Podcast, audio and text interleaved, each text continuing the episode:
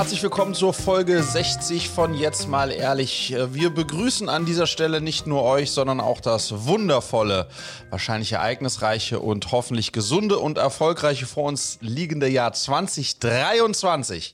Die erste Folge des neuen Jahres. Marco, du siehst wieder mal bombastisch aus. Wie geht's dir heute? Zum Glück kann das niemand sehen, ob das stimmt, was du immer da so von dir gibst.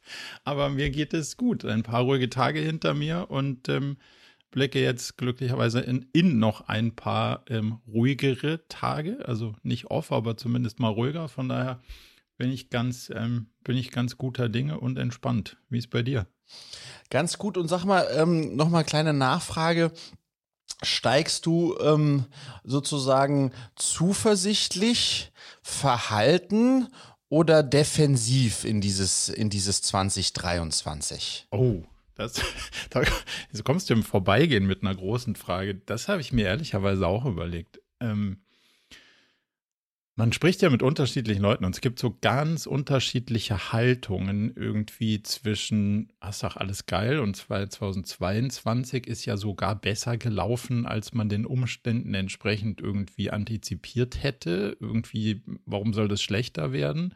Dann gibt es so ganz düstere Perspektiven. Ähm, Rezessionen und dann daraus resultierende auch, auch teils sogar Spannungen. Und dann gibt es irgendwie auch so politische Lager, die das irgendwie mhm. sehr schwierig irgendwie betrachten. Und ich versuche gerade so eine Art ja, Bild zu entwickeln und ich versuche mit, mit Leuten auch mich auszutauschen, die am weitesten weg aus meiner Wahrnehmung wahrscheinlich sind. Ähm, und da kommen ganz spannende Perspektiven bei zu, zutage. Und deswegen ich habe noch nicht so richtig ein Bild für mich entwickelt, aber, also per perspektivisch auf unser Business, war besser als gehofft mhm. in dem 2022er Jahr und auch besser als antizipiert, so im Sinne von, ich habe schon ganz schön die Schotten rangezogen, so gedanklich. Ähm, und so ganz so schlimm war es dann nicht, wie ich es befürchtet hatte. So, so, ich würde sagen, vorsichtig optimistisch, trotz der, sagen wir mal, Situationen und Gefahren, die da lauern. Was jetzt unseren, also unseren Kosmos angeht, gesamtpolitisch, gesellschaftlich, glaube ich, schwieriger, als man annimmt. Mhm. Wie schaust du da drauf? Ja, bei mir ist es schon immer so, dass, ähm, das ist ja auch selbst gewählt, dass ähm, so die Makrosituation, auf die gucke ich gar nie so richtig, weil ich so sehr mit mir selbst oder meinem eigenen Business beschäftigt bin. Und da bin ich ja irgendwie gefühlt jedes Jahr in diesem aus nichts etwas bauen. Wer weiß, ob das funktioniert, äh, Situation. Ähm, und deswegen ist es, also manchmal würde ich mir wünschen, Marco, dass ich einfach so im Jahr sieben oder zwölf eines Angestelltenverhältnisses bin und sage, ja, äh, der Company geht's gut. Mir ging's letztes Jahr, war eigentlich ganz fein, nette Kollegen. Ich glaube auch nächstes Jahr wird wieder ganz nett werden. Aber bei mir ist es immer so, ähm, so zwischen himmelhoch jauchzt und zu Tode betrübt. Mal sehen, wo mhm. wir enden werden. Weißt du, was ich meine? Also das ist schon, das ist schon der, der, der Kontext des eine Firma aufbauens überlagert eigentlich in meiner total den Rest meiner Welt. Weißt du, was ich meine? Das ist so. Ähm, ja, wobei, also sag, sag. Wenn, ich da, wenn ich da kurz reinhaken darf, wobei ich mir schon auch lustigerweise heute Morgen beim Spazierengehen ausgedacht habe oder überlegt habe, was so diese Makrosituation mit deinem Businessmodell macht. Weil es ja immer eine Frage, in welchem Business ist man so. Also es ist ja klar, das Aufbauen einer Firma ist immer so eine Scarcity-Sache und da muss man äh, überlegen, wie das funktioniert. Aber es hat ja schon auch eine Frage, in, in, welcher, in welcher Branche ist man? Mhm. Ist man jetzt im Endkundending oder im, äh, mit anderen Firmen? Und wie geht es den anderen Firmen? Und so in deinem Kontext ist ja eher eine Endkundensache. Und ich könnte mir schon vorstellen, dass dieses, ja, das verfügbare Einkommen wird knapper. So. Das heißt, dann wird es ja nicht mehr so locker zu sagen, komm, jetzt investieren wir mal in die, in die Bildung unseres Sohnes oder mhm. unserer Tochter. So, also es wird ja, es wird schwieriger, das so sich zu leisten und damit bist du ja nicht von den, von den globalen Strömungen befreit. Ähm, ich finde es aber immer erfrischend, wie du es schaffst, das so auszu, blenden, würde ich fast sagen, ein Stück weit, weil wenn ich sowas dann in Excel modelliere und mir dann so denke, ah ja, cool, wenn es so und so wäre und so, das müsste ja krasser sein, als es da war. Hm, puh, wie soll denn das gehen? Also, ich kann mir gar nicht vorstellen, wie das manchmal alles so aufgehen soll, ähm, weil ich zu viel antizipiere. Ähm, aber so, so ganz strömungsfrei bist du ja auch nicht, weil dich trägt ja, also zum einen, das ist irgendwie ein Teil, der dich, der dich äh, affektiert. Dann eine VC-Stimmungslandschaft ist ja auch was, was dich irgendwie ähm, trifft. Da brauchst du ja schon auch Prognosen für, mhm. wo du sagst, hm, wenn es so geht, kann ich so machen und wenn es anders geht, muss ich es anders machen. Wie machst du denn das dann? Ich glaube, also ich weiß, was du meinst und du hast natürlich auch nicht ganz unrecht, aber ähm, im Kontext der existierenden Herausforderungen, und deswegen wiederhole ich es gerne an der Stelle nochmal, aus nichts etwas bauen. Mhm. Also sozusagen, da, das ist die größte Herausforderung. Das heißt, dass wir äh, ja jeden, jeden Tag, jede Woche, jeden Monat Dinge machen, versuchen sozusagen zu realisieren, die, die so vor uns in der Form noch niemand anders gemacht hat. Und das ist die ultimativ größte Herausforderung. Davon gehen ein paar klappen, ein paar Sachen, ein paar Sachen klappen nicht. Und diese Herausforderung ist deutlich größer und da ist die Ungewissheit deutlich größer als die Frage, ob von den acht Millionen deutschen Schülern das ist eine Menge Holz. Da jetzt äh, 40 Prozent der Eltern ein bisschen äh, das Portemonnaie enger zugeschnallt haben oder nicht, weil die Größe haben wir noch gar nicht erreicht. Das heißt sozusagen dieses ultimative, wir verlieren jetzt Marktanteile. Wir sind noch so am Anfang. Das klar ist die Customer Acquisition dann ein bisschen herausfordernder, aber die, wie soll ich sagen, die Anzahl derer, die wir, die wir ähm, mit einem Must-Have-Produkt äh, tendenziell erreichen können, sozusagen, das ist nicht meine, das ist nicht mein größtes Thema. Ja. Ähm, klar, die Allgemeinsituation und so, das, das, das, das, äh, das, das, das äh, ist dann eine Herausforderung. Aber unabhängig jetzt von dem, von dem, von dem, von dem Case selbst, ist es einfach, wenn ich drüber nachdenke, so ein bisschen, wie war letztes Jahr und wie wird nächstes Jahr, dann ist es immer so, äh, also ich liebe das, weil das so Himmelucht jauchzend zu Tode betrübt ist und der Outcome ist offen ähm, und es kann alles, es kann alles werden. Ähm, und, ähm, und das macht es so unberechenbar und das, das, that's why I'm in this game am Ende des Tages, ja. Ähm, ähm ja. ja. Glaubst du, also Hop oder Top, glaubst du, es wird besser oder schlechter als 22? Ich glaube, es wird besser als 22.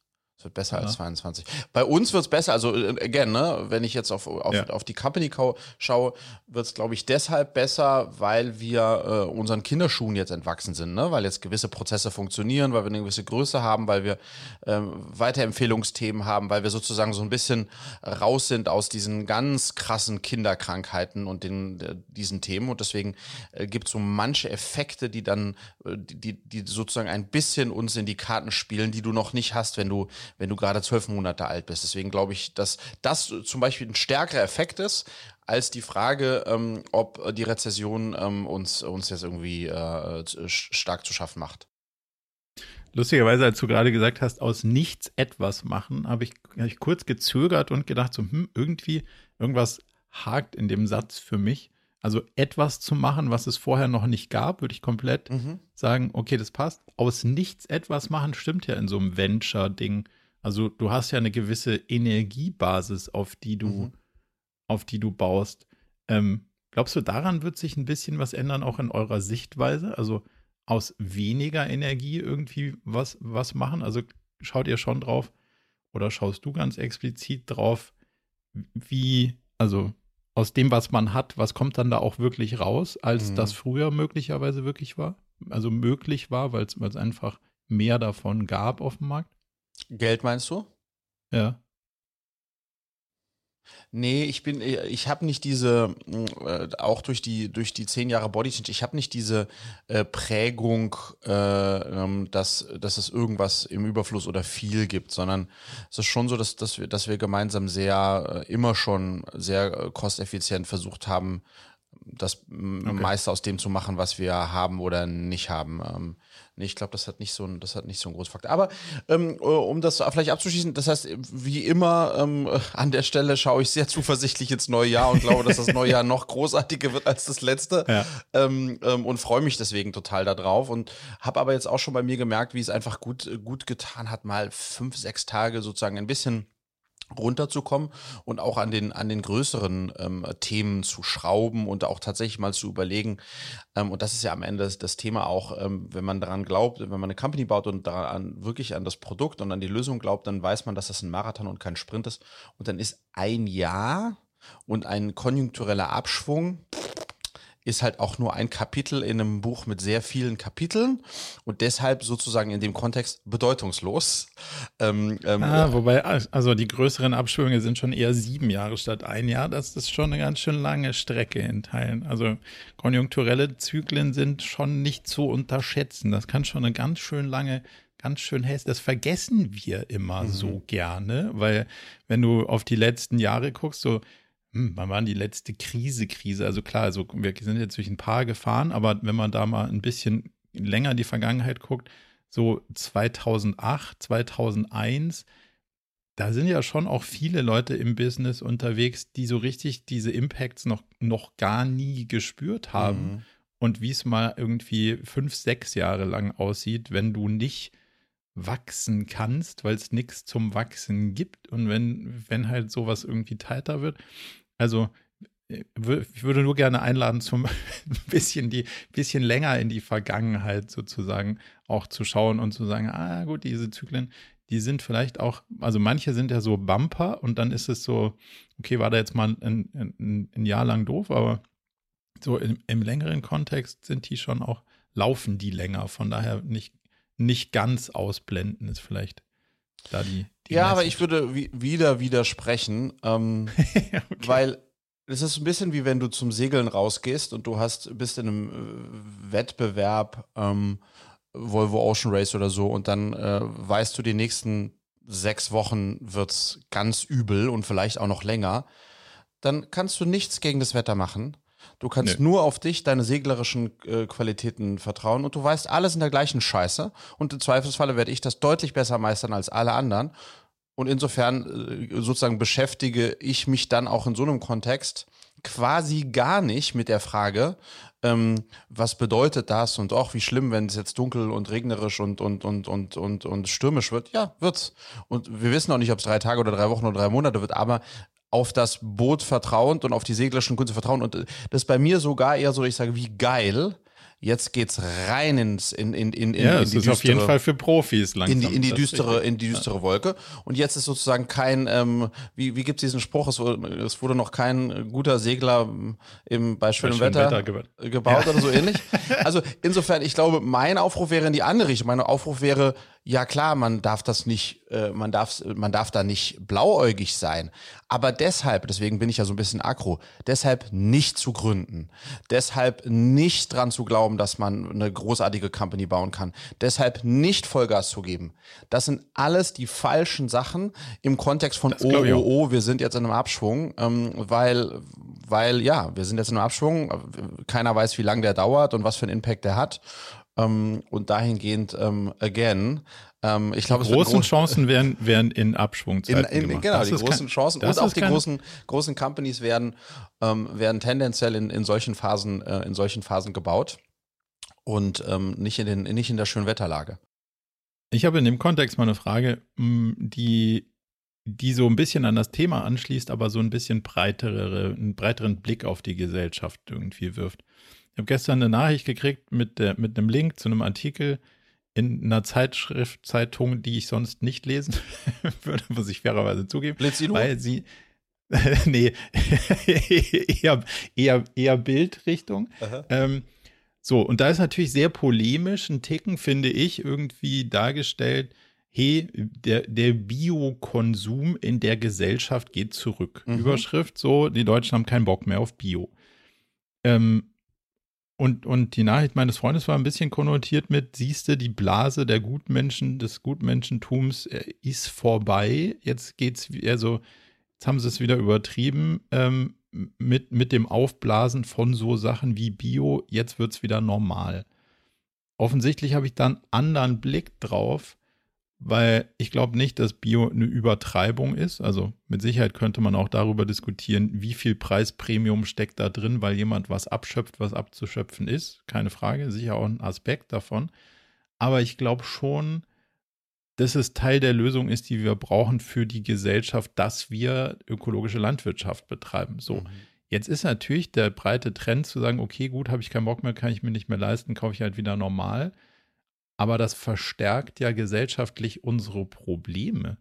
Also, wenn man davon ausgeht, dass das irgendwie ein Trend war, der so ein bisschen in eine gute Richtung lief und jetzt durch wirtschaftliche Herausforderungen sozusagen ähm, gestoppt wird, glaubst du, dass es Teil einer notwendigen oder notwendiger Teil einer Lösung ist? Oder glaubst du auch, dass es, dass sowas wie Bio und, und das, das ganze Gutmenschentum, was man da quasi negativ konnotiert dem Ganzen unterstellen würde, dass das Teil einer Übertreibung ist und war?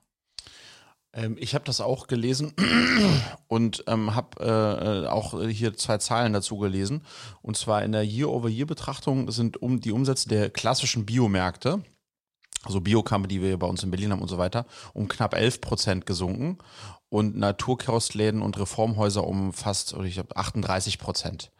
Also mhm. schon substanziell, ähm, ähm, wie das zurückgegangen ist. Und ich glaube, das ist, wenn man das jetzt ähm, über eine ganze Gesellschaft sich anschaut, erstmal auch normal, weil wenn ich weniger aufgrund der, der steigenden Energiekosten und so weiter, weniger am Monatsende im Portemonnaie habe, dann überlege ich mir halt, ob ich für meine Hühnchenbrust oder für meine Tomaten oder was auch immer, ähm, ob ich äh, da, äh, ob ich den dreifachen Preis zahle oder ein Drittel davon.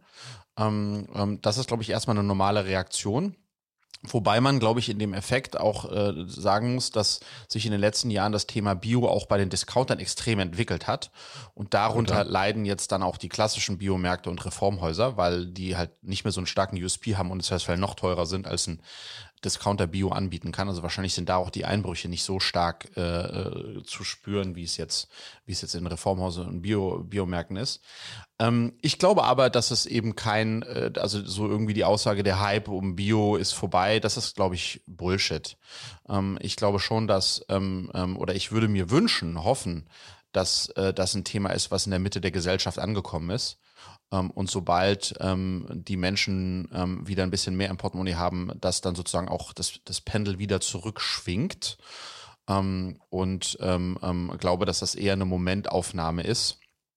Oh, hoffe das zumindest. Aber ich, es ist nachvollziehbar. Aber siehst du, also ja, aber siehst du es bedrohlich, weil, weil es sozusagen den Teil der, der, der, positiven Lösungskomponente ja jetzt deutlich reduziert, weil eine andere Art damit umzugehen, und ich sage weiß Gott nicht, dass das die einfache Art ist, mhm. sondern die ist halt saukompliziert ist, wie du sagst, dann halt nicht die Entscheidung zu treffen, Hühnchenbrust Bio oder nicht Bio, sondern Bio-Hühnchenbrust oder Bio-Brokkoli. Also weißt du, das ist halt einfach eine, eine, ein anderer Konsum und nicht zu sagen, na gut, dann dann äh, reduziere ich hier mein, mein Anspruchslevel an, an die Qualität dessen, sondern muss ich halt was anderes essen und wo, mhm. wohl wissend, dass das halt eine schwierige Entscheidung ist. Ähm, die, die, die, also die die Gesellschaft in Summe wahrscheinlich ungerne trifft, so. Aber nimmst, also spürst du da einen Schmerz oder sagst du mal, das wird schon, das ist halt nee, jetzt mal so und das nee, kommt wieder zurück. Also, again, ich, ich, ich hoffe, würde mir wünschen, dass das Panel wieder zurückgeht, aber ich glaube nicht, dass die Leute jetzt dann sagen, ich kann mir kein Biohühnchen mehr leisten, deswegen esse ich jetzt kein Hühnchen, bis, bis ich mir wieder ein Biohühnchen leisten kann. Ja. Sondern ich glaube, ähm, ähm, ich konnte mir äh, noch vor einem halben Jahr das für 6,50 Euro leisten, die Brust. Jetzt, äh, ich will trotzdem noch Hühnchen essen, das kaufe ich für 2,50 Euro. Ähm, das glaube ich schon. Ja, ich auch.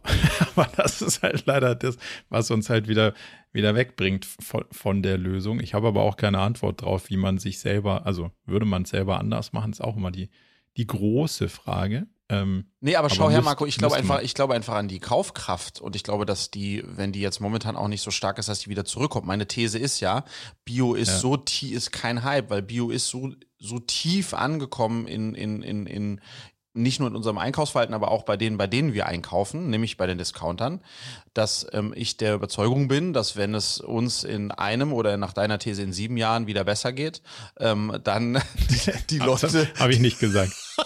die Leute, die Leute wieder Bio kaufen, ja, ähm, äh, oder mehr Bio kaufen. Ähm, ja. Ähm, ähm, ja, aber ich glaube, diese sehr bewusste Entscheidung zu sagen, ah, jetzt habe ich mich sozusagen, jetzt habe ich Bio gekauft und, und, und mich auch an diese Qualität gewöhnt und bevor ich jetzt sozusagen da so in der industriellen Herstellung ähm, ähm, ähm wieder hinterherlaufe, dann höre ich einfach auf, Fleisch zu essen oder mache nur einmal im Monat. Das, ähm, so viel Vertrauen habe ich nicht in, äh, in, in die Menschheit. Nee, ich leider auch nicht, aber es wäre erstrebenswert so. in, dem, in, dem, in dem Kontext habe ich aber in dem, ja. in dem Kontext habe ich auch noch was Spannendes äh, gelernt. Weißt du, was ähm, der, der, der, das, beliebs, das beliebteste Obst, nee, Gemüse. Gemüse ist ja das, was nicht so viel Zucker hat. Weißt du, was das beliebteste ähm, Gemüse ja. der Deutschen ist? Was ist das beliebteste Single, beliebteste Gemüse der Deutschen? Ich würde sagen, die Do Deutschland ist das Land der Kartoffel. Ähm, ja, okay, dann das stimmt. Das zweite, das nach der Kartoffel. Sorry, die Kartoffel hast du gewonnen. Äh, was, ist nach, okay. was ist nach der Kartoffel? Nach der Kartoffel würde ich sagen, ist das Gemüse ähm, die Karotte. Nein, halte ich fest, der Eisbergsalat. Okay, das ist ja jetzt ist die Frage, ob Eisbergsalat Gemüse ist, aber okay. Also in, in meiner, in, mein, in meiner ja. Welt ist es Gemüse, ja. ähm, ist grün. Äh, okay. Ist grün, genau. Also der Eisbergsalat, den wie du klassisch kennst, ne, so ein runder Kopf ja. in, in, in so noch so durchsichtigem Papier. Ähm, Folie eingepackt. So, so kenne ich den nicht. In meinem Supermarkt ist nichts in Folie eingepackt. Ja, gut, aber genau, so in den meisten ist es in Folie eingepackt. Und das Krasse ist, dass der äh, zwei Fun Facts about Eisbergsalat. Äh, zum ja. einen ist, ähm, da haben die den, den größten Hersteller, gibt es in Deutschland Marktführer, der äh, 70 Prozent aller Eisbergsalate produziert. Und dann wurde der gefragt, aber äh, ja, äh, so ein Eisbergsalat schmeckt doch nach nichts. Sagt er, ja, ja, genau, der schmeckt nach nichts. Das ist das Tolle daran, man kann da jede, Soße drauf, jede Soße drauf knallen. Und das Zweite, was ich echt krass finde, ähm, also rate mal, so ein Eisbergsalat kostet unter einen Euro, ähm, wenn du den im Discounter kaufst. Mhm. Rate mal, was der Hersteller für so einen Kopf äh, bekommt, wenn er den verkauft. Also der, der wirkliche Erzeuger. Der wirkliche Erzeuger, der Bauer, wenn man das noch so nennen ja. mag. Ähm, boah. Die Margen im Handel sind ja eigentlich gar nicht so groß. Das heißt, also hinten raus, wenn du siehst, so eine Discounter-Marge overall, die sind ja Pennies on the Dollar. Das kann eigentlich an der Stelle gar nicht so krass sein. Ähm, aber die Kette dazwischen mit Logistik und so ist wahrscheinlich hart. Also würde ich sagen 20 Cent. 3 Cent. What? 3 Cent bekommt er pro Kopf. Von, von, von 90 oder so. Also wow. Ja, genau. Also je nach Discounter kosten die irgendwas zwischen 75 und 99 Cent. Okay. Krass. Schon crazy, oder? Einen so einen Kopf für 30, 3 Cent, ja. Aber, aber gab es eine, gab's dann eine Auflösung dazu? Wo geht der Rest hin? Nein, also, nein es, es, war keine Wirtschaftssendung, sondern man hat einfach okay. den Bauern aufs, also again, ne? Bauer ist ein bisschen, okay. also, also den, ja, den, Groß, den Landwirt. Großgrund, Großgrundbesitzer ja. mit Eisbergproduktion, den hat man befragt und da, das, da ging es eher, eher um die Frage, wie schnell ist das Zeug eigentlich vom Feld im Laden und die ja. Randfrage, was bekommen, was, was bekommen sie eigentlich pro Kopf? Da hat er gesagt, äh, drei Cent, wenn es gut läuft. Ähm, also Wenn's relativ, also relativ, äh, also relativ krass. Ähm, ja, ja, gut, dann isst man halt grün an, angemaltes Wasser und darf sich auch nicht wundern, dass das irgendwie A nach nichts schmeckt und B auch keine Nährstoffe hat und alles. Ja. alles. Und vom Feld so ja. geerntet wird, dass es äh, sozusagen äh, keinen Ausschuss gibt, die auch alle Standardgröße haben. Dann kannst du dir vorstellen, was da drauf, was da drauf, äh, was da drauf kommt. Ja. Na gut, das macht irgendwie. Was hast du noch im Fernsehen gesehen? nee, ja, ich habe also. äh, ich hab, ich hab eine, eine offene Frage an dich. Ja, ähm, ja. unser, äh, unser ähm, sozusagen äh, Aufreger des zweiten Halbjahres 2022, Elon Musk, hat ja, äh, wie du sicher mitbekommen hast, ähm, ähm, äh, aufgerufen äh, mit der Frage, ob er als CEO zurücktreten sollte oder nicht. Ähm, yes. Und da wurde ja mit, äh, mit mehr, wurde sozusagen mehrheitlich entschieden, dass er das doch aufgeben solle, sein Amt. Und Mr. Knapp. Beast, über den wir vor zwei Folgen gesprochen haben, hat seinen Hut in den Ring ja. geworfen und hat Wirklich? geschrieben, Can I be the new Twitter CEO? Oh. Ähm, worauf, nice. ähm, äh, worauf Elon Musk äh, schrieb, it's not out of the question. und dann fragte er Mr. Beast, what would you do first as Twitter CEO? So, ja. und ich würde gerne dir diese Frage stellen, äh, lieber Marco. Was würdest, nehmen wir mal an, dein, äh, oh. dein Hut wäre im Ring und du, du wärst, ja. äh, du wärst der neue Twitter-CEO. Was wäre das, was würdest du machen? Das kann ja auch was, was Großes sein. Also es muss, ich, muss nicht ein Feature sein, aber was würdest du, was würdest du machen? Wenn, äh, nur Boah. ein Ding. Ja bin ich gar nicht so richtig tief drin in dem Ding. Also, da ich auch, wie du ja weißt, Social Media versuche mir eher abzugewöhnen, statt mhm. anzutrainieren, habe ich gar nicht so den, ah, ich habe gar nicht so das, okay, krass, das bräuchte es da. Mhm.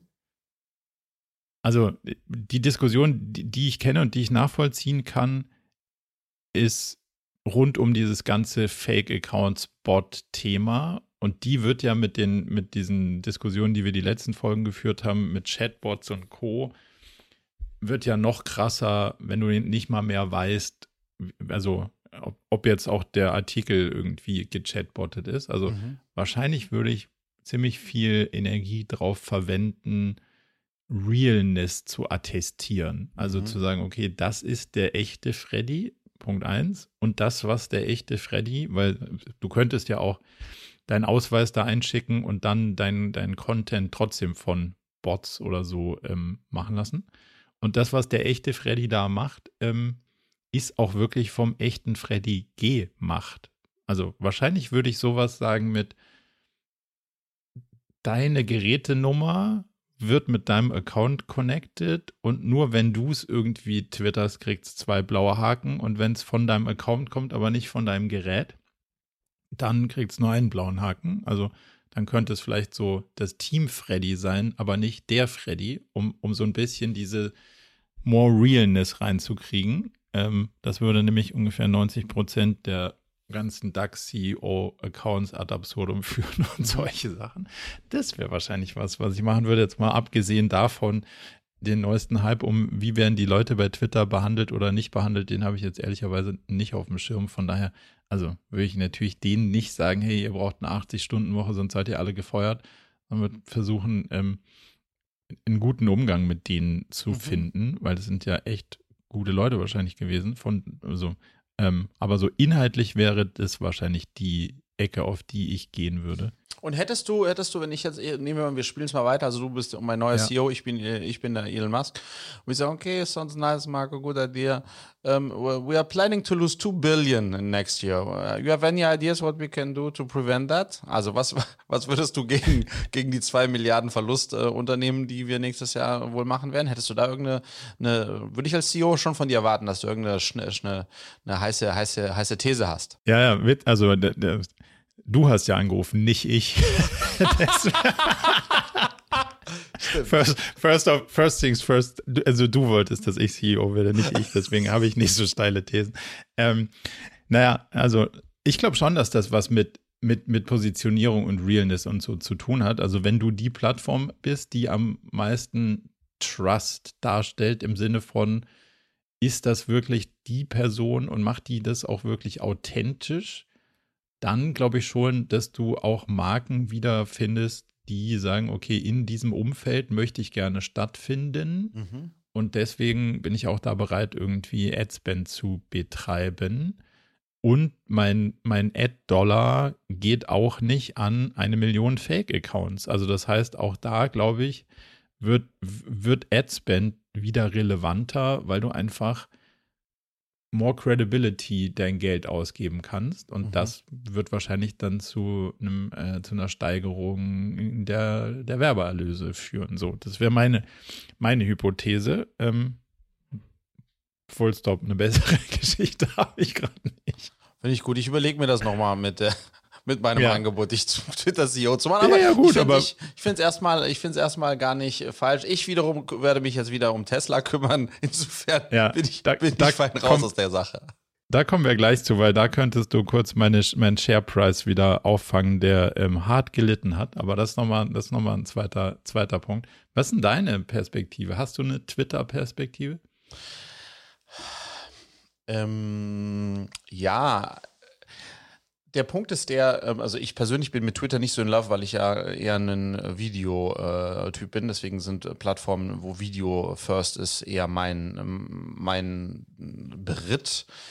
Ähm, ja. Ich glaube aber, wenn meine Aufgabe darin bestünde, die Company in irgendeiner Form in die Nähe von, von Profitabilität zu bringen, ähm, glaube ich, ähm, würde ich mich schon auch einmal hinsetzen und schauen, was wurde eigentlich in den letzten Jahren alles nicht gemacht, weil die Company war ja noch nie äh, Cashflow positiv. Mhm. Ähm, und ich glaube sozusagen, more of the same wäre wahrscheinlich nicht ausreichend, um, ähm, um ja relevant auch mehr Umsatz am Ende des Tages hineinzubekommen, weil das ist ja das Thema, es bleibt einfach viel zu wenig unten übrig. Und deswegen glaube ich, dass allein der Weg über, ähm, ähm, ähm über äh, äh, äh, Werbevermarktung nicht reichen würde, wäre meine These.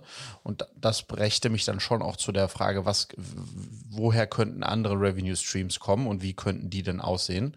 Und kann man tatsächlich auch ähm, die, die auf Twitter unterwegs sind, in irgendeiner Form monetarisieren? Also ich glaube, mhm. äh, es braucht einen stärkeren Shift ähm, ähm, bei Twitter, um, um tatsächlich da jetzt noch einen, noch einen äh, gewinnbringendes Geschäftsmodell draus zu machen. Was das ist, I don't know. Was ich so krass finde, ist, also wie, weißt du, wie viele Leute da arbeiten? Ähm, ich glaube jetzt äh, so genau, also 2000 oder sowas. Ja, also auf, auf jeden Fall Tausende. Ich ja, hätte ja. jetzt noch einen Tick, einen Tick mehr gedacht, aber ähm, also einen deutlichen Ticken mehr, aber ähm, trotzdem ja krass, ist ja nicht, also A ist es immer noch so 160-ish Zeichen, mhm. so, also pr prinzipiell ein SMS-Service. Und so die letzten Jahre würde man ja auch sagen, wo ist denn jetzt hier so ein Feature? Also, was mhm. kann Twitter 2022, was Twitter 2018 nicht konnte? Ich könnte das da jetzt nichts sagen. Also, es sind keine Filter dazu. Ja, gut, du kannst jetzt irgendwie so Spaces, so Hangout, bisschen Audio-Chat und so. Also, ja, okay. Aber das kann ja jetzt auch nicht, ist jetzt auch nicht so die krass technische Innovation offensichtlich. Und du brauchst sicher Infrastruktur und Maintenance und so, aber was machen die denn mhm. alle da? Ja, ja, ja das, ist schon. Äh und die werden schon nicht nichts machen. Also, die sind ja auch alles irgendwie. Von daher ich glaube, man unterschätzt einfach von außen, wie krass komplex so ein Social Network ist, mit was für Sachen man sich da so rumschlagen muss. Von daher, ähm, ich wüsste es spontan nicht. Aber zurück zu deiner anderen Frage. Jetzt, jetzt war ja, also ich hoffe, es ist nicht, nicht schlecht für meine Tesla-Shares, dass der Kollege irgendwie sich dem dieser Eskapade so ein bisschen ähm, quasi distanziert von.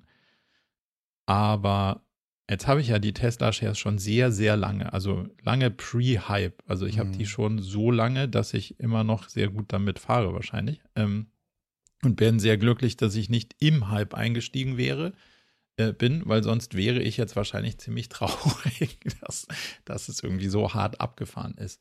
Trotzdem habe ich es nicht hingekriegt, wie bei allen anderen meiner gehypten Assets, irgendwann den Punkt zu finden, zu verkaufen. Wie machst du das? Oder schaffst du das? Weil ich bin jetzt öfter in der Position, wo ich denke, okay, Riecher war gar nicht so schlecht. Also vor dem Hype Sachen gefunden, eingestiegen und jetzt eine sehr hohe Achterbahnkurve mit nach oben gefahren, aber auch festgehalten und komplett wieder unten angekommen. So, also in Summe nicht schlimm, weil nicht oben eingestiegen und unten ausgestiegen, ähm, aber auch nicht schlau, weil unten eingestiegen und oben nicht ausgestiegen. Wie machst du das, wenn du es machst? Aber was ist bei dir das underlying issue? Also warum, wenn du, nehmen wir mal an, so klingt das jetzt, als hättest du zwischen deinem Einstieg und da, wo die Aktie jetzt steht, 50, 70, 100 Prozent gemacht. Keine Ahnung was. Es klingt auf jeden Fall, muss ja jetzt nicht äh, kommentieren, aber es klingt so, dass du auf jeden Fall ähm, vielleicht auch nur 30, wie auch immer. Also, dass du auf jeden Fall. Ähm, also, die Amplitude war, keine Ahnung, 200 Prozent, 300 Prozent, genau. ja. Aber netto, netto ist ja die Frage. Also netto, netto klingt das so, so, als hättest du eine gute, auch wenn du jetzt verkaufen würdest, heute, morgen. Basically wäre ich wieder ungefähr da, wo ich losgefahren bin. Okay. Okay, okay, okay, okay. Verstanden. Ne? Das, äh, das macht es natürlich schon mal deutlich schwieriger.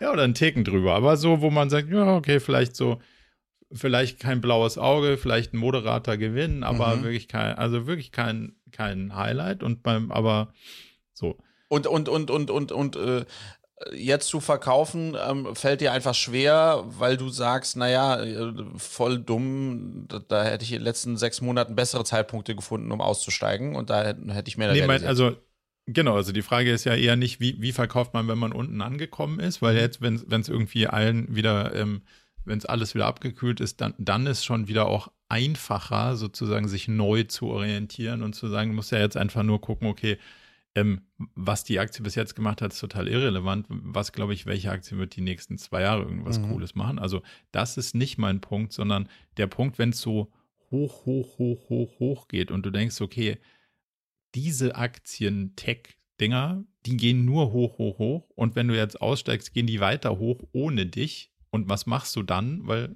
außer denen fällt dir auch nichts ein, was du damit machen solltest naja, fahre ich halt weiter mit hoch, um dann nicht den Punkt zu treffen, wo man sagt, oh, jetzt ändert sich die Neigung der Kurve und zwar nämlich nach unten. Also steigst du aus aus Sachen, die gut laufen? Total. Also ich, also meine, meine Strategie ist ja A, äh, dass ich mir sowas äh, erstmal lange nicht anschaue, dass ich irgendwie eine Aktie, die ich kaufe, ähm, immer mit einer 6 plus Monatsperspektive einsteige. So, so lange gucke ich da quasi nicht drauf. Und wenn ja. ich dann nach sechs Monaten zum ersten Mal wieder drauf schaue und sehe, dass ich dann irgendwie 20, 30, 35 Prozent äh, Rendite gemacht habe ähm, und auch wenn dann der Markt sagt, vielleicht äh, steigt die nochmal um X, dann habe ich gar kein Problem ähm, zu sagen, okay, geil, das ist, das ist ja richtig gut gelaufen, da, da gehe ich jetzt raus. Und dann gucke ich, wie sich das weiterentwickelt. Und dann kann es auch sein, dass ich später nochmal, obwohl sie dann noch weiter gestiegen ist, nochmal noch mal, noch mal kaufe. Aber da bin ja. ich, da bin ich relativ schmerzlos, weil ich mir halt irgendwie so ein, so ein äh, internes Ziel setze. Und wenn das äh, erreicht oder übertroffen ist, ähm, dann ist es mir relativ egal, ob, ob ich dann viel zu früh verkaufe. Ja, aber zwei Fragen. Das eine ist, gibt ja so eine Aussage Double Down on your Winners. Also das heißt, die Sachen, die gut laufen, willst du ja eigentlich, also genau da willst du ja nachlegen, mhm. eigentlich theoretisch, um dieses Gute. Das heißt, das würde mit deiner Theorie ja, ähm, das würdest du ja genau nicht machen. Du würdest ja die, die Winner cutten. Also nach sechs Monaten würdest du feststellen, oh, es läuft super, zack, raus. Also du mhm. hättest Biontech bei, keine Ahnung, 50 verkauft. Mhm und wärst nicht bis 400 mitgefahren, dann möglicherweise. Vielleicht, ja. No. Aber no ja. regrets. No regrets. Ja, aber wirklich nicht. Aber wirklich nicht. Mm.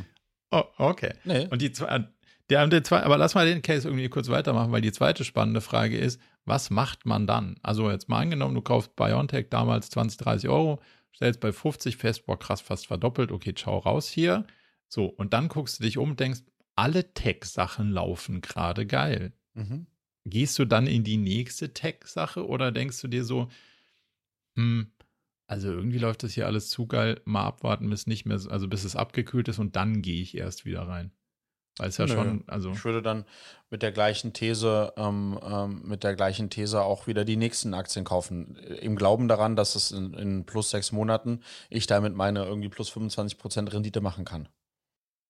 Okay. Also du, du ver versuchst über eine über eine Rendite-Zielsetzung dir zu überlegen, okay, wo könnte ich die holen? Und wenn das gut ist, dann gehe ich raus. Und wenn ich das gerade nirgends bekäme, also mhm. wenn ich bei keinem denke, okay, cool, hier kann ich 25 Prozent machen zum Beispiel, so als die Zahl ist ja jetzt aus der Luft gegriffen, ähm, dann kaufe ich auch gerade mal nichts. Aber wenn ich eins finde, dann kaufe ich das und dann nehme ich das mit und dann, also du versuchst nicht aus der einen Aktie das meiste rauszureißen, mhm sondern du versuchst immer in, in dem Portfolio was zu haben, was, was eine gewisse Performance bringt und dann wieder raus. Genau. Plus, äh, ich glaube, man muss das immer auch inhaltlich betrachten. Ne? Also zwei Elemente, die für mich noch entscheidend sind.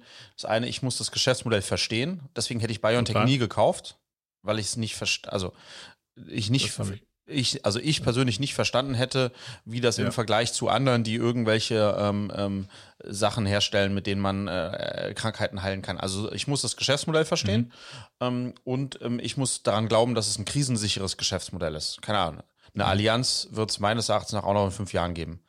Ähm, ja. so, ähm, ähm, ähm, so, wenn ich mir anschaue, dass die in den letzten, ersten drei Quartalen 11 Milliarden Profit gemacht haben. Okay, uh, sounds pretty krisensicher to me. So, und ja. diese, wenn diese beiden Komponenten da sind, ähm, ich verstehe das Geschäftsmodell, ich glaube, dass es krisensicher ist. Idealerweise schütten die auch Renditen aus und das, äh, äh Dividenden aus und das sehr solide über die letzten Jahre. So, das sind tendenziell Sachen, wo ich relativ ähm, sozusagen sicher sage, da, da gehe ich rein und da schaue ich in sechs Monaten nochmal drauf. So, deswegen habe ich auch bei den, ich habe bei den Tech-Aktien schon auch äh, ein, Zeug gemacht. Ich habe zum Beispiel auch ein Peloton gekauft, als ich, als, als, als ich das Gefühl hatte, okay, ja, krass, macht total viel Sinn. Ich verstehe das Geschäftsmodell, Fitnessstudios haben zu. Beim Peloton bin ich zu spät ausgestiegen. Also bei, mhm. ich habe 70 äh, Prozent verkauft und noch 30 Prozent gehalten. Und da habe ich die ganze äh, Travel nach unten auch dann hingelegt. Ähm, ähm, aber ansonsten, ja, so, so, so gucke ich und, so, und sonst auch so No Regrets, wenn es halt, äh, wenn es zu früh war, war es zu früh. Ja, aber das heißt, du hast keine Aktien, die du für mehrere Jahre hältst. Doch. Doch, wenn, okay. ich, wenn, wenn, wenn, wenn äh, eine Allianz nur um 6% gestiegen ist ähm, und ich aber immer ah. noch an diesen Wert glaube, ja, dann okay. äh, lege ich mich wieder schlafen. Sozusagen. Okay. Auch eine spannende Theorie, ja. Äh, da muss ich nochmal drüber nachdenken. Das ist wahrscheinlich, also bringt dir auf jeden Fall so, weil das ist ja ein lustiger Spruch, dass das Mitnahmen von, also Gewinne haben noch keinen Namen gemacht. Mhm.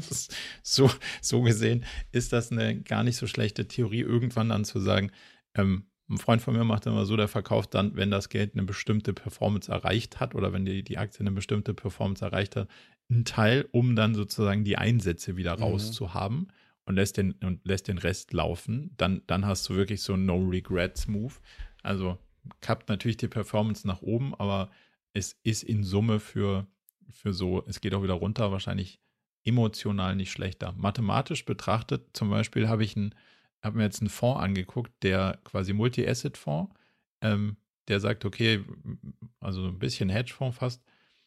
Und wir kriegen auf die Überperformance zu den ETFs. Also wenn du jetzt sagst, okay, ähm, SP 500 oder ähm, was da so der Basis, äh, Basisindex ist, zu der Überperformance kriegen wir zusätzlich so klassisch 20 Prozent. Mhm ähm, an, der, an, an, an dem Mehrgewinn, den wir machen. Dann habe ich mir mal angeguckt, in den letzten fünf Jahren, wie oft haben die das gekriegt? Ja, gar nicht. Mhm. Also ja, ja. professionelle Hedgefondsmanager haben das, also in diesen Papieren, die ich da angeschaut habe, haben es gar nicht hingekriegt, den Index zu schlagen. Und das ist immer so ein, vielleicht sollte man doch gar nicht so viel machen, wie man glaubt, dass man da machen kann. Also ja, Elon. Ich, ich, ich, glaube sozusagen abschließend von mir, ähm, man kann das halt only so much beeinflussen, ne? Und ich, ich, ich, ähm, ich, ich äh, stehe schon extrem drauf, Marco, meine Zeit und auch mein Geld da reinzulegen, äh, meine Ressourcen, wenn du so möchtest, in etwas, mhm. auf das ich ganz persönlich auch wirklich Einfluss habe. Ja, ähm, und, und am Ende, glaube ich, in dem ganzen Game, über das wir gerade gesprochen haben, ist Timing ähm, so ausschlaggebend. Und das ist wieder mit der Gutwetter- oder Schlechtwetterlage. Hm. Wir, wir Hans Würste können das halt immer gar nicht beeinflussen. Und insofern ist es äh, dann ein Stück weit ja, ähm, äh, ein Stück weit auch eine, eine, eine Lotterie, äh, wenn man denn so möchte. Sag mal, ähm, wo wir noch kurz, vielleicht einen kurzen Tech-Weiterflug. Notion. Du bist ja ein Notion-Nutzer, das weiß ich. Ähm, ja. Und jetzt äh, gibt es äh, eine Warteliste für Notion AI. Ja. Ähm, hast du dich in diese Warteliste von Notion AI schon eingetragen? Und bevor du äh, oder während du gleich antwortest, für die Zuhörer und Zuhörerinnen, die weder wissen, was Notion ist, noch was das mit AI zu tun haben könnte, vielleicht, äh, Mr. Tech, äh, könntest du da noch ein, zwei Sätze ergänzend dazu sagen. Ja, also Notion ist sowas wie ähm, Apple Notes in richtig gut. Also das, was früher Evernote viele benutzt haben, ist so die nächste Evolutionsstufe. Du hast eigentlich im Prinzip so ein ja, ein, ein Notiz- und Inhaltsverwaltungsding, so ein bisschen Alternative Evernote, Confluence und Co. Und du hast, kannst halt ganz schön unterschiedliche, die arbeiten in so Bausteinen. Das heißt, du kannst auch Datenbanken draus machen, du kannst einzelne Textblöcke und Bilder und PDFs und sowas da, im, da reinziehen und kannst die dann auch relativ gut verschieben, verknüpfen, verlinken, suchen, abfragen und, und so weiter. Das Im Team arbeiten auch, ne? Genau, ja, Ja. Im Team arbeiten, kommunizieren, sharen, alles, was man so irgendwie machen muss, um Informationen gut zu strukturieren und, und so auch zu irgendwohin zu speichern, wo man sie irgendwann jemals wiederfinden will. So, Mhm. also ich packe da alles rein, wo ich denke, müsste ich mich irgendwie dran erinnern, aber wahrscheinlich finde ich es dann nicht mehr so, sondern ich brauche ein Stichwort zum Beispiel dazu. Und dann kannst du das mit den entsprechenden Stichwörtern oder Tags oder wie du dir das da so strukturiert ablegen und dann irgendwann auch wiederfinden. Mhm. So. Ähm, um deine Frage zu beantworten, nee, habe ich nicht. ich finde es spannend, dachte so, was ein Quatsch. Aber irgendwie nach GTP-Chat-Tests würde ich sagen, ja, so ganz Quatsch wird es wahrscheinlich nicht werden. Ähm, ich kann aber noch nicht genau antizipieren, was ist. Also im Prinzip ist das, was wir vor einigen Folgen besprochen haben, diese GTP-Chat-Geschichte, also eine AI-Logik, die dir ähm, Notizen vorformuliert. So. Ähm, und dann denke ich mir immer so, pah, also, wer soll denn schreiben, was ich denke, bevor ich es gedacht habe? Wie soll, also, wie soll denn das gehen? Aber wie wir in den Tests da letztens gesehen haben, die Dinger sind schon deutlich besser, als man antizipiert. Und wenn man Mhm. sagt, auch, ich müsste jetzt mal eine Zusammenfassung zu der aktuellen, gut, aktuell weiß ich gar nicht, wie aktuell die Dinger sind, aber zu sowas wie, ich muss jetzt mal ähm, hier eine Zusammenfassung zu OKRs schreiben, dann habe ich diesem Ding irgendwie gesagt, hey, gib mir mal eine Summary of OKRs. Und basically, das war gar nicht so schlecht. Mhm. So, also das heißt, du kommst von null auf schon mal 30, 40 Prozent und hast Sachen, die schon mal Impulse liefern und durchdacht sind und, und zumindest mal auf bestimmten Daten basieren und so weiter. Ich habe Es, äh, ich, kann ich, ich, dir eine, eine spannende ja. Struktur geben. Ich habe ein Praxisbeispiel Ja. mitgebracht. Also, wo ich Ja. Notion nutze, die haben ja auch ganz tolle Templates, also Vorlagen. Und ein, ein Template, was, die, was ich sehr gerne nutze, ist ähm, äh, eine Vorlage, mit der ich meine Vlogs skripte. Ähm, also, wo man dann sozusagen eintragen kann, so was ist der Titel, was sind die einzelnen Szenen und so weiter und so fort, Darsteller. Also, es ist alles ganz schön ähm, sozusagen, die ist eine super Vorlage, an die ich ganz toll reinarbeite. Und was das die AI-Version von Notion jetzt können wird, ist, wenn ich eine ähm, Vlog-Beschreibung mache, die ich immer mache, ne? wo- worum geht es äh, in, in dem Vlog, was ist das Thema, dann kann ich Notion AI bitten, Titelvorschläge zu liefern. Mm. Mm. Und dann liefert das 10 bis 12 Titelvorschläge. Oh. Ähm, und ich sage auch, dass Titelvorschläge nicht mehr als vier Wörter haben dürfen. Und das macht das Ding dann aus meiner, äh, aus meiner Inhaltsangabe heraus und aus dem, was ich sonst so gescriptet habe, was in den einzelnen Szenen vorkommen soll. So, Mhm. das, so, das ist ziemlich geil. Und was die in ihrem, ähm, die haben so ein AI-Beschreibungsvideo und da, da zeigen die zum Beispiel, dass du ähm, äh, da kannst du dann sagen die so, okay, du hast irgendein Problem, Customer Care Thema, was du lösen möchtest. Ähm, ähm, und dann kannst du die AI, Notion AI fragen, was könnten Features sein, die dir dabei helfen? Also brainstorme mit mir Notion AI. Mhm. Ähm, und dann brainstormt das mit dir oder dann brainstormt das und äh, sch schmeißt dann acht, neun, zehn äh, mögliche Ansätze raus, um dieses Thema für dich zu lösen. Und wenn du dann dich für eins der, der, dafür entscheidest, sagen wir oh, blind, sagst du, äh, Idee 7 ist die Lösung für mich, dann kannst du sagen, okay, schreibe bitte jetzt einen Newsletter an alle meine Kunden, äh, ein, ein, ein, äh, ein äh, Newsletter an meine Kunden, der das neue Feature beschreibt und sagt, wie man es anwendet. Und dann äh, macht das ein Template. Dear Customers, we are happy to uh, uh, announce that we have a Announce? new feature. So, und das ist schon geil. Weißt du, was ich meine? Also du hast plötzlich, Ja. das ist Next Level. Plötzlich wird aus einem, einem bloßen Template, in das du äh, Informationen reinschreibst, ähm, ja, denk das Ding für dich. Mhm. Ja, vor allen Dingen bei der, also bei der Titeldings hast du mich natürlich, weil das lernt ja dann idealerweise schon auch, welche Titel funktionieren und welche Titel nicht funktionieren. Das ist ja durchaus schon auch noch eine andere Geschichte als so, mach mal eine Inhaltsangabe versus, okay, Titel, Clickbait, whatever. Es, mu es muss irgendwie, in der, also es hat ja auch einen gewissen Anspruch und das kann das ja lernen. Ja. Also warum, warum mich das so, so heiß macht und jetzt aufbauend auch zu dem, was wir über den Chat GTB das letzte Mal oder vorletztes Mal besprochen haben, ich bin einfach der festen Überzeugung, dass wir Menschen faul sind. So, und ja. weil wir Menschen faul sind, lieben wir es, wenn jemand anders die Arbeit für uns macht. Das ist einfach, das ist, das ist erwiesen. Technik, äh, so Technik, das ist ja auch durch technologischen Fortschritt mussten wir und müssen wir immer weniger selbst tun. Ähm, ja. Ähm, und, und das glaube ich in dem Kontext, ähm, ähm, gibt das nochmal einen starken Uplift. Was wir dann, dann daraus machen und vielleicht sagen wir, dann lesen wir durch, sagen die sieben Ideen, die das gebrainstormt hat oder die zwölf Titelvorschläge voller Bullshit total an dem vorbei, was ich hier ähm, aussagen möchte, kann sein. Aber mhm. sonst äh, rufe ich dich an und sage, hey Marco, es geht darum und darum, hast du eine Idee, wie ich das nennen könnte? Und dann machst du mir auch nur vier Vorschläge, von denen ich drei auch mies finde oder auch nicht. Also weißt du, das aber ich bin Total. wieder abhängig davon, dass du meine WhatsApps nicht beantwortest, ich dich nicht erreiche und so weiter und so fort. Das heißt, hier habe ich jetzt plötzlich ein Helferlein. Das ist eine Menge Konnotation drin.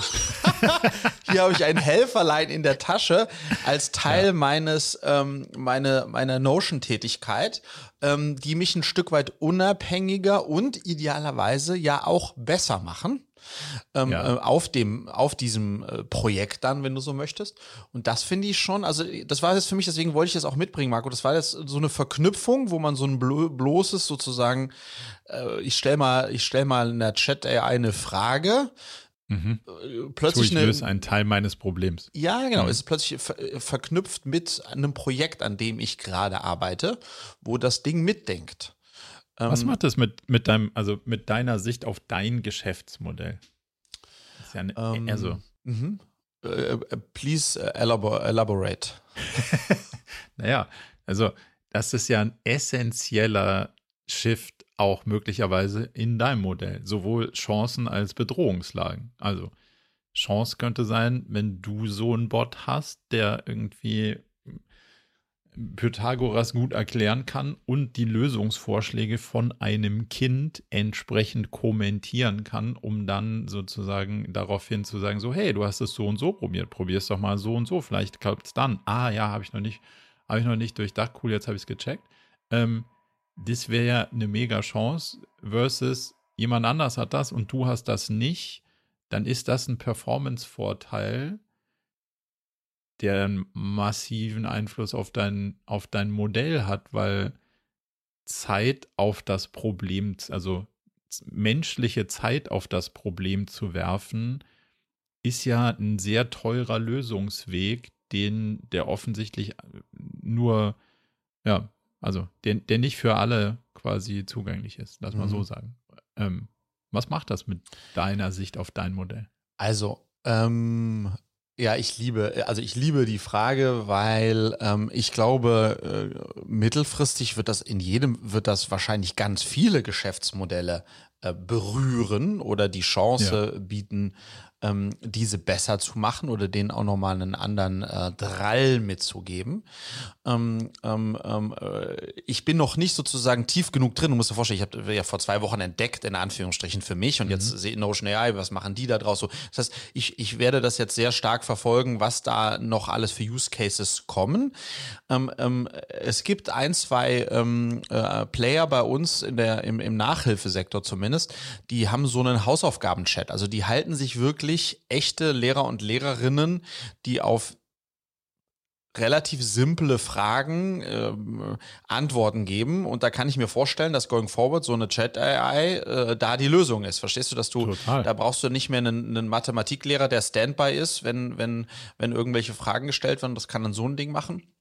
Dahingehend in so eine Richtung gehen sicherlich äh, useful wir sind ja sehr stark in diesem äh, One-on-One -on -one und in diesem sehr individuellen Coaching ähm, ja. ähm, ähm, ähm und weniger sozusagen in einer, äh, äh in Anführungsstrichen, Frage-Antwort-Lösungsthema. Ne? Die, die, deswegen sehe ich jetzt initial noch äh, da weder eine große Gefahr noch eine große Chance äh, for the moment being. Ich glaube aber, dass das, dass das früher oder später uns alle berühren wird und deswegen heißt, heißt dranbleiben und gucken.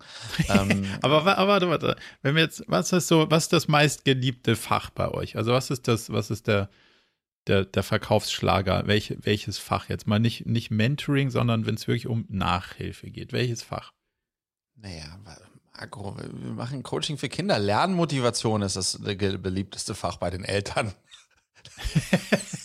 Aber also, oder in welchem Fach haben die, also in welchem schulischen Fach haben die, haben die Kinder die, die meisten Probleme? Mathe.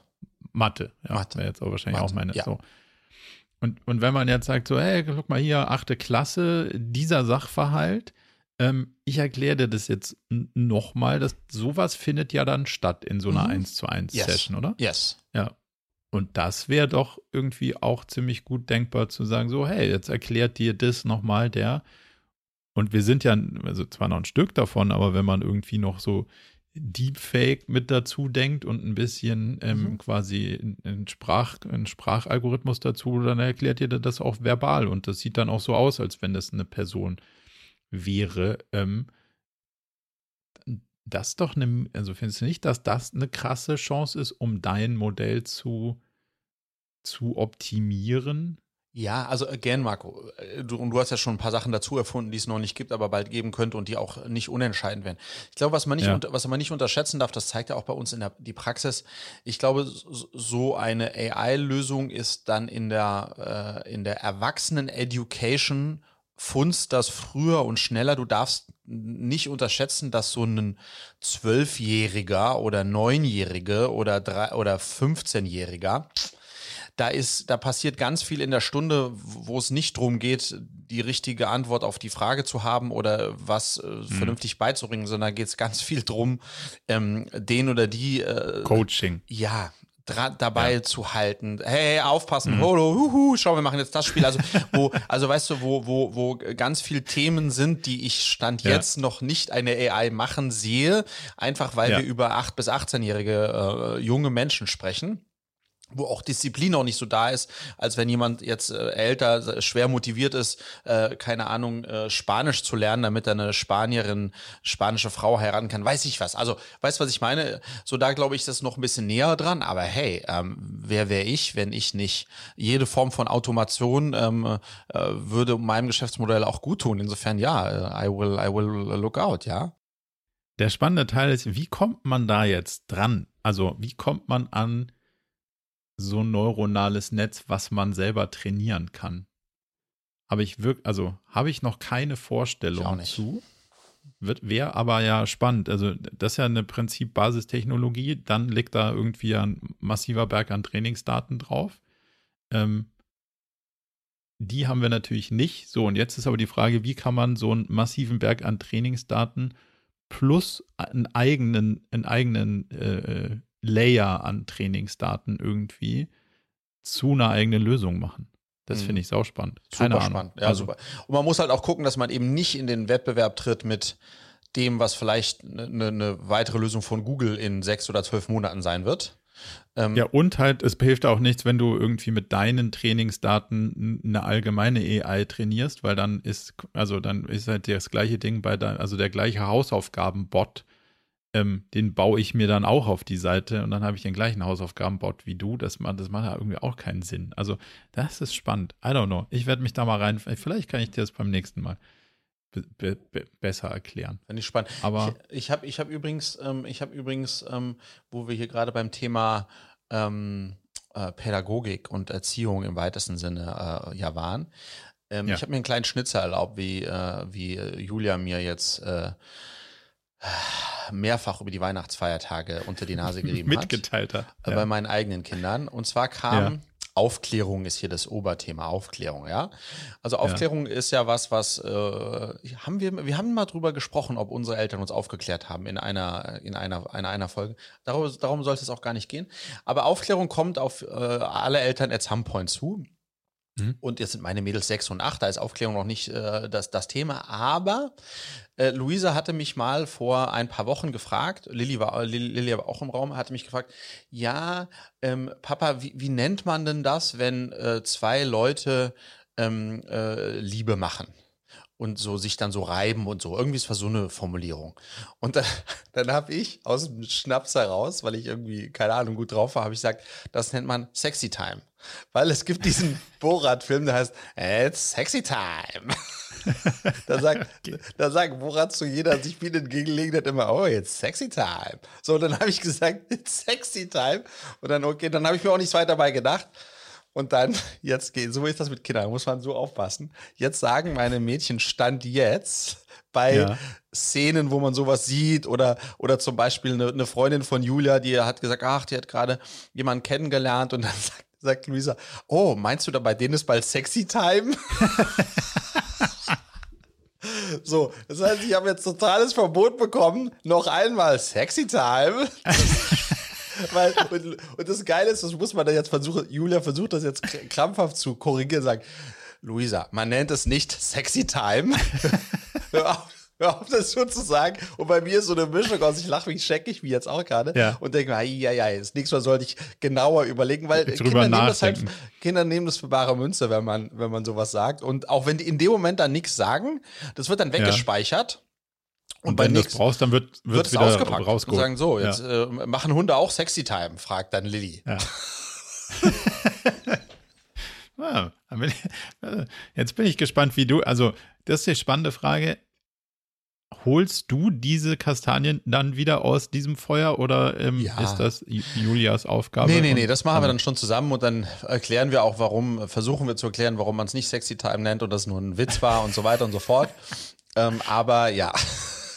Irgendwann musst du auch erzählen, warum du Borat angeschaut hast, dann entsprechend und die und Szenen ja. zitieren kannst, aber das ist ja. dann nochmal eine andere Frage. Ah, hast herrlich. du noch was auf deiner Liste? Ähm, ich habe noch, ich hab noch äh, ein, äh, ein, ein spannendes Thema, was ich mit dir anschneiden wollte. Ähm, mhm. äh, ähm, du erinnerst dich ja noch dran, ich glaube, in der letzten Folge hatten wir darüber gesprochen, dass ähm, ähm, äh, mein Friseur äh, überraschend verstorben ist. Ähm, ja. Und dann war ich, ähm, war ich beim Friseur bei äh, einer anderen Kollegin, die sozusagen dann mich da übernommen hat. Ähm, und weil wir uns ja nicht kannten, äh, den, den, den äh, äh, den, mein Friseur davor hatte ich ja sieben Jahre, ging es dann am Anfang sozusagen mal ein bisschen kennenlernen. So. Ja. Und dann fand ich, dann war das total spannend. Dann fragte sie, die war so Anfang 40, also ungefähr so alt wie ich. Und dann fragt sie, na, erzähl doch mal, Friedrich, hast du Kinder? Sag ich, ja, total, zwei Mädels, sechs und acht. Und sage ich, und wie sieht's aus? Hast du auch äh, Kinder? Ja, ich habe zwei. Und dann sage ich, auch zwei Mädels. Und dann sagte sie, ja, also die sind ähm, sieben und neun und das ist kompliziert. Sag ich, was heißt es kompliziert? Sagt sie, naja, also der Neunjährige ist ein Junge und mhm. die Siebenjährige jetzt auch. Ich oh. so, okay, wie, wie meinst du das? Naja, ähm, eigentlich äh, heißt die Antonia und ist ein Mädchen. Ähm, aber die hat von Anfang an, also schon mit drei, ähm, ähm, war sie sozusagen sehr auf dem Jungstrip. Und jetzt dann zur Einschulung haben wir uns gemeinsam dazu entschieden, dass sie Toni heißt. Ähm, und mhm. Ähm, ähm, aus äh, ihr wurde ein, äh, aus sie wurde ein Er. Mhm. Und ich fand es total spannend. Also, das hat ganz viel mit mir gemacht. Also, A, habe ich noch nie so einen Fall gehabt, wo in so frühen Jahren, ich dachte immer, das wäre klassischerweise, käme das im Teenageralter vielleicht äh, raus, I don't know. Dann fand ich total spannend, wie sie als Mutter, also wie cool sie auch damit umgegangen ist und auch wie, sie, wie supportive sie ist. Also würde man sich vorstellen, äh, ne, erwarten, aber trotzdem mhm. sozusagen da auch so transparent mit mir zu sein. Ähm, und ich fand es ganz spannend, dass, dass ein Kind tatsächlich, ja, für sich so früh schon diese Entscheidung treffen kann und dann auch in der Schule, die wurde dann eingeschult und, und das ist mhm. krass, ne? wenn du dann äh, auch äh, die Frage dann, die als Eltern stellen musst, natürlich das Kind auch, ähm, will ich jetzt der Toni sein oder die Antonia? Ähm, und die, das haben die klug gemacht, die haben dann gleich zur, äh, zur Einschulung eigentlich gesagt, zur ersten Klasse, wir, wir starten gleich mit Toni. Ähm, aber es, es, wurde natürlich trotzdem in der Klasse thematisiert. Und ich finde es, ja, finde schon irre, was dann da sozusagen für Themen mitkommen. Ähm, und wie cool sie auch gesagt hat, ja, bei mir, it's complicated. Äh, äh, ja. Wobei, wobei, also lustigerweise, als du es gerade so gesagt hast und, und sagst, wie supportive sie ist, also ja, finde ich auch spannend, aber trotzdem, dass sie es dann als complicated vorstellt, Mhm. Weil sie sagt ja trotz, also sie sagt ja damit so, hey, ist irgendwie, ah, es ist kompliziert. Es ist nicht, also offensichtlich ist es nicht normal, weil sie könnte ja auch sagen, so, ja, also mein Sohn wurde als Tochter geboren, Punkt. Und das mhm. ist so mhm. unkom unkompliziert so. Also ich finde trotzdem den Umgang damit gut, ne? Also ist keine kritische Frage, aber es ist ja trotzdem immer noch spannend, dass es trotzdem als kompliziert ähm, gedingst, äh, also konnotiert wird. Und ich stelle mir gerade die Frage, ob so ein Schulsystem davon darauf überhaupt ausgelegt ist, weil es hat ja noch ganz andere Implikationen außer des Namens. So, mhm. ähm, da kann ich mir vorstellen, da sind wir noch nicht so weit. Aber trotzdem gut, dass es, also dass sie so starten auf jeden Fall. Ja, total. Und äh, ich meine, als Mutter, sie hat auch gesagt, sie hat sich total auf eine Tochter gefreut und das ist ja auch ein Prozess. Äh, und wahrscheinlich in, in ein paar Jahren wird sie sagen, ja, ich habe zwei Jungs. Ähm, also ich kann das schon nachvollziehen, dass sie selbst auch noch mit dem, mit, mit, mit dem Gedanken fremdeln und, und, und, und wie sich das ja auch alles noch weiterentwickelt. Was, das ist ja auch erst der erste Schritt in diese Richtung. Aber mir hat das sozusagen irgendwie schon auch ein, ein, ein wohliges Gefühl gemacht, dass ich, dass ich, dass ich, ähm, weil, und da, da, damit äh, äh, schlage ich so ein bisschen die Brücke, mein Friseur, den ich zuvor hatte, der hat erzählt, wie hart der, der, der schwul war, hat mir erzählt, wie hart er zu kämpfen hatte, der war 46 oder 45 sowas, wie hart er zu kämpfen hat in seiner eigenen Familie und auch in der Gesellschaft, weil der in, in, Ostdeutschland aufgewachsen ist, mit der Tatsache, dass er äh, schwul war. Und dann dachte ich, wie schön eigentlich, dass wir jetzt so eine Siebenjährige einfach beschließen kann und auch mit der Familie und dann auch dem System zusammen, hey, ähm, ich fühle, dass ich ein Junge bin und deswegen bin ich das jetzt. Und da hatte ich schon irgendwie so ein bisschen ein kurzes Gefühl, wie Auf toll, dass unsere Gesellschaft sich jetzt auch nicht überall und auch nicht in allen Teilen und auch vielleicht äh, nach außen ja und nach innen vielleicht auch nicht. Äh, aber ja, sicher nicht konfliktfrei. Nee, Frage. nicht konfliktfrei, ja. aber dass es sozusagen viel möglicher ist, ähm, äh, dass das dass heute sowas dann auch ähm, dass sich da heute niemand verstecken muss und irgendwie einen nicht, äh, nicht das Leben leben kann, was er oder sie spürt. Ähm, das, äh, das fand ich schon einfach gut. Äh, hab mir natürlich ja. auch die Frage gestellt, wie würde ich darauf reagieren? Ne? Was, so, wie würde ich darauf reagieren, wenn Luisa oder Lilia sagen würde, ich fühle mich als Junge? Ähm, aber genauso wie würde ich darauf reagieren, wenn Lilia sagen würde, ich stehe auf Mädchen? Wahrscheinlich wäre ich brutal auch hier wieder entspannt. Aber das sind so, das sind so Fragen, ähm, die, die, die, die, die ich mir dann in so einem Kontext gestellt habe. Ähm, ja. Ähm, ja, äh, das führt zu weit, aber das, das, das, das war etwas, was bei mir nochmal hängen geblieben ist, ja. Aber du hast also quasi die, die große Überschrift über die Fragen ist, du wärst fein damit, was auch immer deine Kinder für sich finden und ja. entscheiden. Ja, total, total. Das, äh, das, äh, das wäre, wäre ich äh, und Julia auch. Ähm, das lässt sich natürlich immer leicht sagen, wenn der, wenn, wenn da nichts im Raume steht. Wenn der Fall nicht, ein, ja, wenn der genau. Fall nicht eintritt, aber mh, mm, mich kennend äh, würde ich das, würde ich mich oder würde ich Julia und mich da mal so, so einschätzen, dass das so ist, ja. Ist ja auch, glaube ich, das, was man den Kindern signalisieren muss, hey, also wir sind offen, von mhm. daher, also nur, nur dann kriegst du ja wahrscheinlich auch ernste Antworten. Ja. Denke denk ich mir, zumindest. mit so, kommst du aber immer noch mit so mit sozialen, mit, mit, ja, auf jeden Fall mit spannungsgeladenen Themen hinten raus. Gut. Ich würde sagen, ich habe nichts mehr auf dem Zettel. Ich mache mal, mach mal ein bisschen Research-Hausaufgaben. Vielleicht finde ich heraus, wie wir die ein oder andere Frage, die wir uns vorhin gestellt haben, besser beantwortet kriegen. Mhm. Und äh, ja, ansonsten würde ich sagen, genießen wir die noch etwas ruhige Zeit des Jahreswechsels und äh, hören uns in der nächsten Woche. Da freue ich mich drauf. Bis dann, lieber Marco. Ciao, ciao. ciao.